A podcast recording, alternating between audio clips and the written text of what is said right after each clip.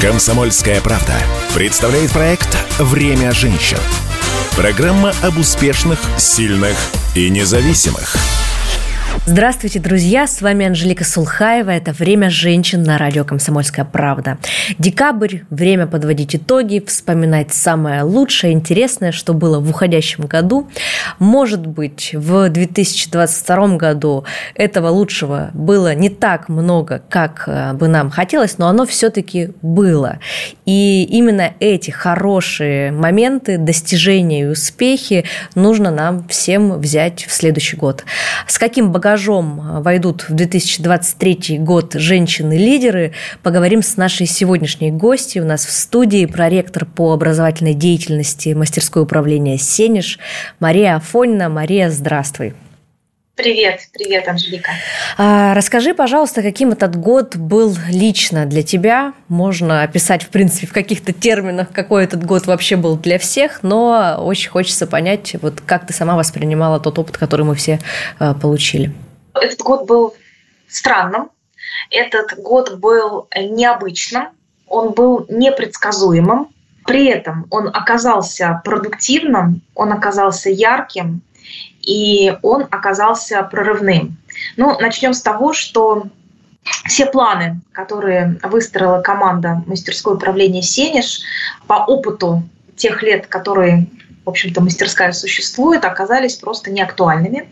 И нам пришлось их э, максимально перестраивать. И, например, такая программа, как «На связи», которую мы запустили сразу после событий февраля, программа, которая помогала и помогает нашим лидерам а, себя поддерживать морально, психологически, не только себя, но и тех, кто их окружает, оказалась очень востребованным. И изначально мы ее планировали сделать для 100 человек, а, в общем-то, к нам пришло около 9 тысяч. И даже мы по результатам разработали маленький курс и разместили ее на Добро-платформе. И таких а, примеров можно набрать много. То есть то, что запланировано, не случилось, а вот то, что даже и в самых смелых ожиданиях и в смелых планах не было, произошло. Ну, что-то а в этом есть. Я, кстати, хочу сказать, что на самом деле в Сене же очень много нового появилось, и также в рамках программы «Женщина-лидер». А, и, наверное, одним из таких главных э, успехов можно назвать то, что вы вообще провели именно в этом 2022 году э, первый международный поток э, программы. Как вообще это было? Как родилась эта идея? И как вы ее реализовали? Это вот было как раз-таки непредсказуемо. А в 2021 году, в мае, мы были в Кузбассе на женском форуме, и там спикер Совета Федерации Валентина Ивановна Матвиенко сообщала о планах, подводила итоги, и она сказала о том, что программа «Женщина-лидер» себя зарекомендовала с позитивной стороны, и у нее есть все шансы стать международной. Тогда это прозвучало очень вдохновляюще, но чем ближе близилось дело к старту программы, то есть мы, конечно, ее готовили, у нас были подготовлены спикеры, мы первый международный поток программы а, делали в партнерстве с Россотрудничеством. Но, тем не менее, все события, которые произошли в начале года, в общем-то, они так ставили под сомнение запуск именно международного формата. Но, тем не менее, женщин-лидеров отличает еще и смелость, и приверженность а, вере и своей миссии, поэтому раз запланировали, то обязательно идем вперед, то обязательно делаем. На программу было зарегистрировано 700 человек, в том числе 39 заявок мы получили от наших соотечественниц, которые которые проживают в 19 иностранных государствах. Это Азербайджан, Армения, Болгария, а, Венгрия, Камерун, Китай, Мексика, Монголия. Ну, в общем, много-много всего. Турция, конечно же, Таиланд. Получилось по факту 171 участница, 19 стран мира, 47 регионов. Ну, широкая очень география, на самом деле, при том, что 2022 год и вообще слово «международное», они воспринимаются так, как антонимы, мне кажется, сегодня. Тяжело было набирать такое количество действительно участниц э, из других стран на поток? Знаешь, я, я бы здесь так сказала, что все зависит от того, с кем ты идешь в партнерстве, потому что как раз когда мы попадаем в кризисную сложную ситуацию, весь наш социальный капитал помогает нам в нашем взаимодействии. Как я уже сказала, это Россотрудничество, и значит мы получили возможность доступа к русским домам, через которых мы и дотягивались до наших соотечественниц. Ну и нельзя, конечно, не отметить проекты Евразийского женского форума, особенно хочется отметить женщин в атомной отрасли, и лично Сашу Рябых, который которая она выпускница нашего первого потока. Вот благодаря такому партнерству и, как мне еще кажется, актуальности темы мы таки вошли в международный поток и, как мне кажется, провели его очень эффективно и успешно. Слушайте, а пришлось как-то перекраивать программу под международный формат? Все-таки, да, немножко раз, разными жизнями мы живем. Мы каждый раз, когда заходим а, в новый поток программы, его немножечко переформатируем. И здесь даже дело не в том, что это международный поток, а, наверное, скорее это вызовы времени. Мы сохранили все блоки, которые мы делаем традиционно. Это блоки, которые позволяют посмотреть на себя, на команду, на сообщество. Несомненно, это социальное проектирование и поиск социальных инициатив.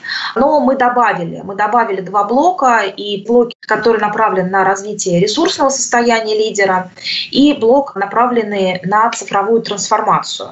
Ну и, как я уже сказала, 25 у нас а, по факту организовалось межрегиональных команд, и, конечно же, разрабатывались социальные проекты, и задача из которых была и решение социально-экономических задач России, ну и в том числе а, наши международные участницы думали о том, а как они могут преломить те знания непосредственно в тех жизненных реалиях, в которых они находятся. И что сегодня женщина-лидер может сделать для того, чтобы работать на объединение, на то, чтобы вот эти границы, они постепенно падали? Если двери закрываются, то это значит, что какие-то двери открываются. Это всегда так, и иногда очень важно позволить этим дверям закрыться чтобы понять, какие следующие двери будут открываться.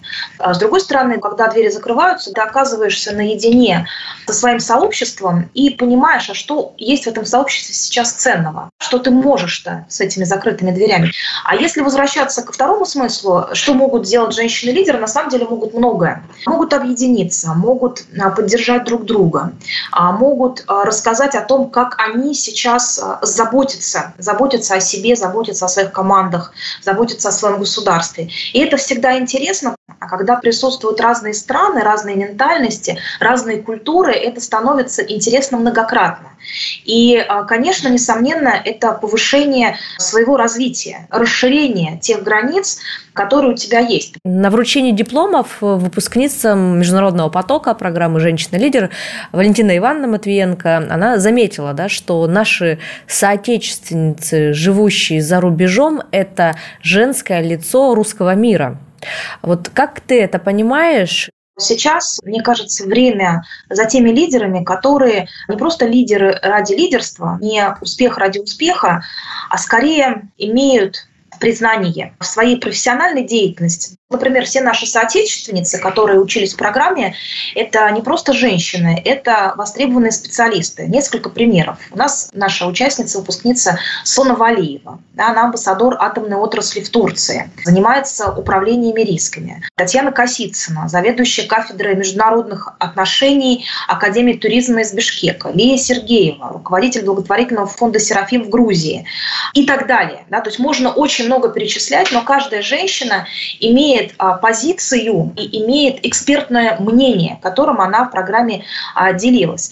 Если говорить про портрет, то мне кажется, наши женщины-лидеры, они вбирают в себя лучшие черты ярких женщин. Это и ум, и красота, и, конечно же, желание отдавать и творить добро, целеустремленность, преданность делу, преданность родине. Многие наши выпускницы говорили, что несмотря на долгие годы жизни за границей, они остались русскими. Они остались настоящими патриотами своей страны. И вот это как мне кажется, тот пример, который надо показывать миру.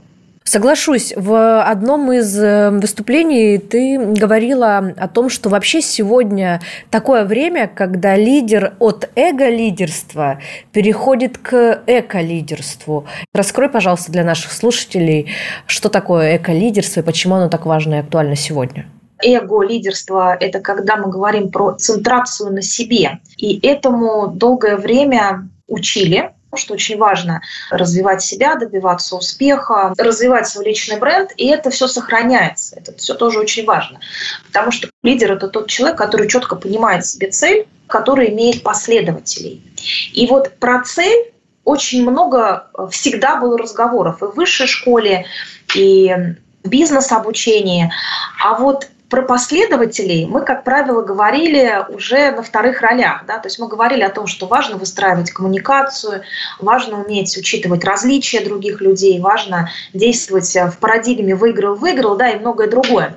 И вот мне кажется, сейчас пришло время это, ну, если не поменять местами, то, по крайней мере, поставить с таким четким знаком равенства.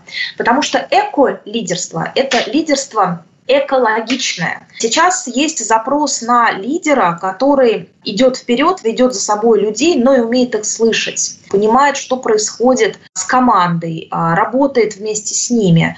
И, кстати говоря, этот тренд сейчас он прям прослеживается. Его сейчас включают и в программы кадровых резервов, и в управленческие программы.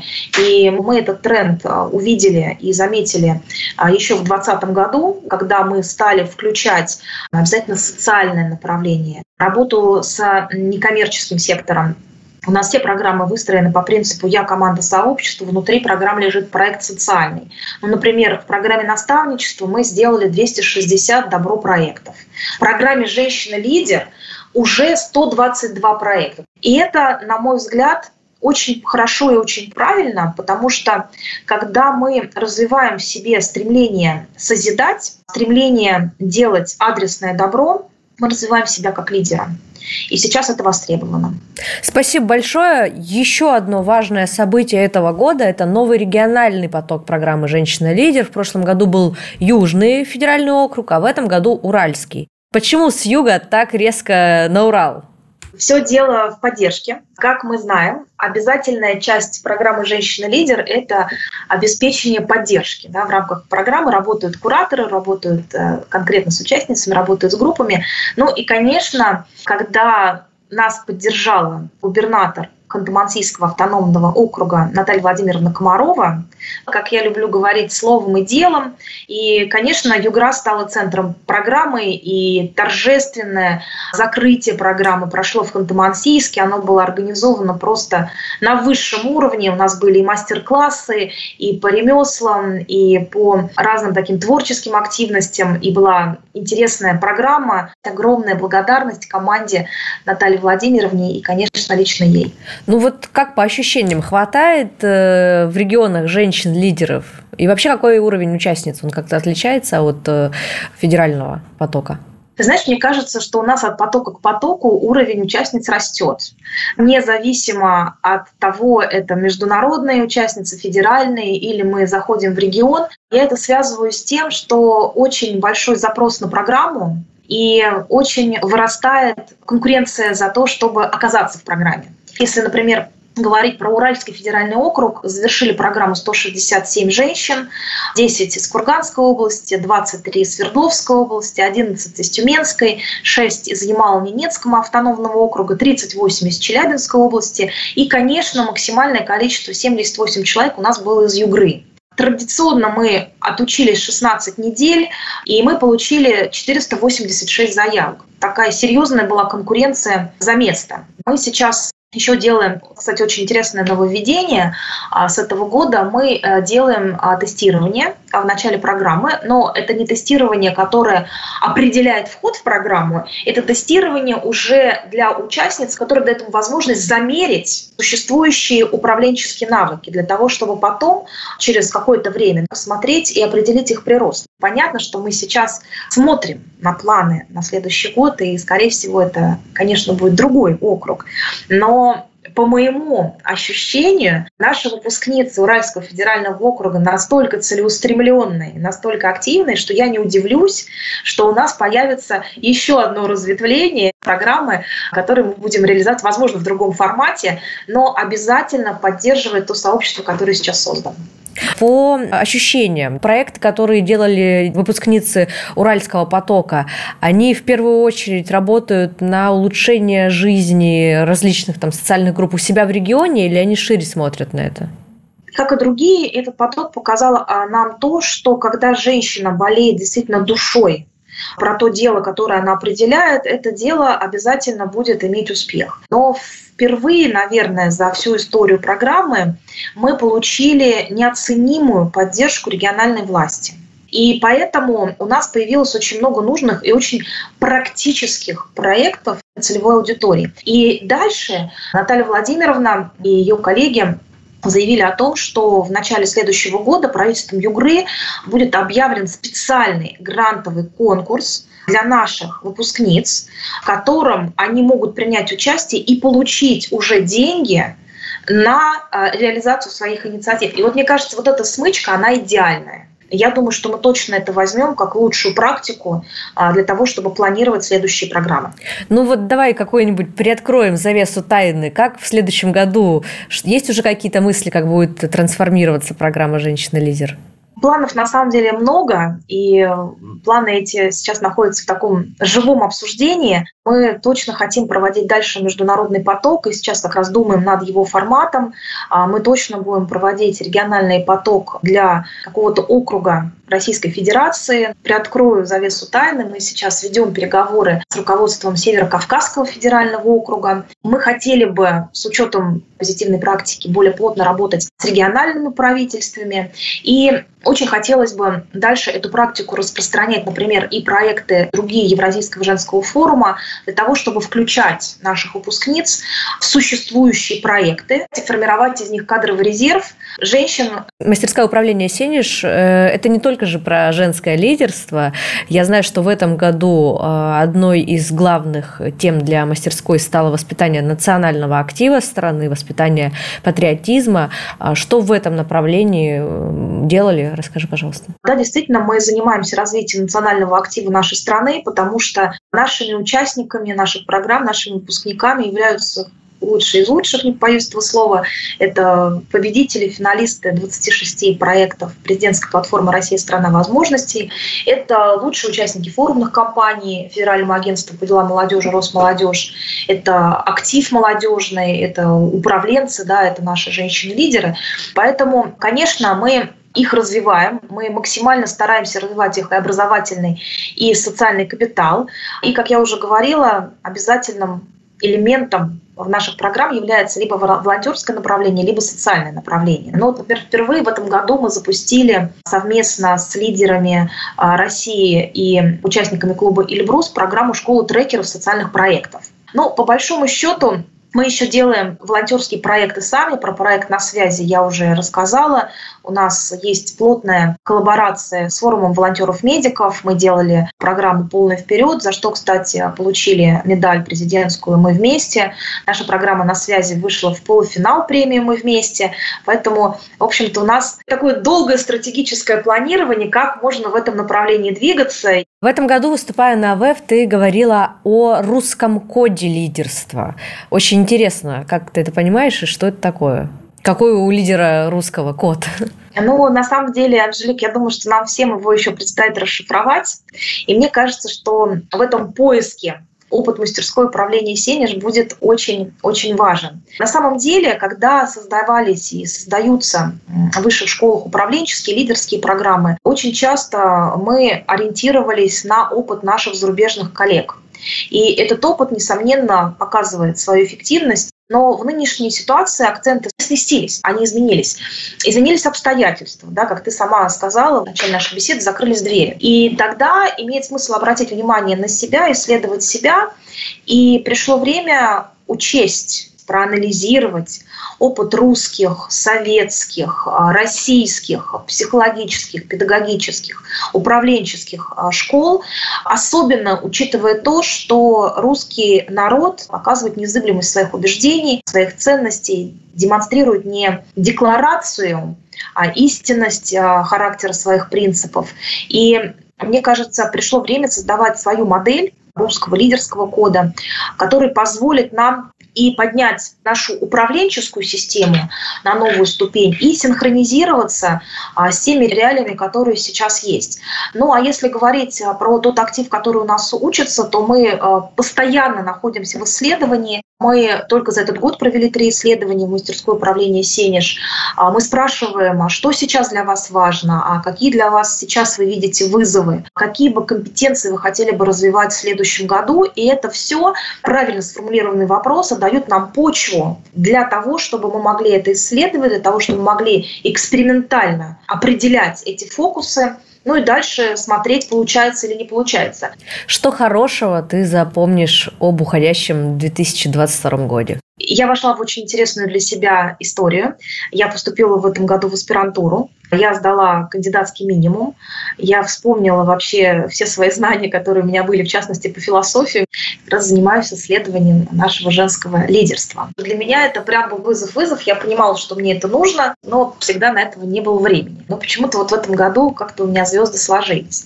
Ну и есть такая семейная гордость. У меня младшие дети в этом году научились плавать. И в этом тоже есть заслуга и меня, и супруга, потому что мы планомерно их водили, не разрешая себе пропускать каждое воскресенье бассейн, вот это очень здорово. Спасибо тебе огромное. В завершении нашего разговора традиционная рубрика «Пять советов от гостя». С каждым годом наш мир, безусловно, становится все более хрупким, все менее предсказуемым. И вот все-таки, если попробовать заглянуть в будущее, ну, давай какие-то такие вот пять самых востребованных в ближайшем будущем качеств, навыков, лидеров выделим.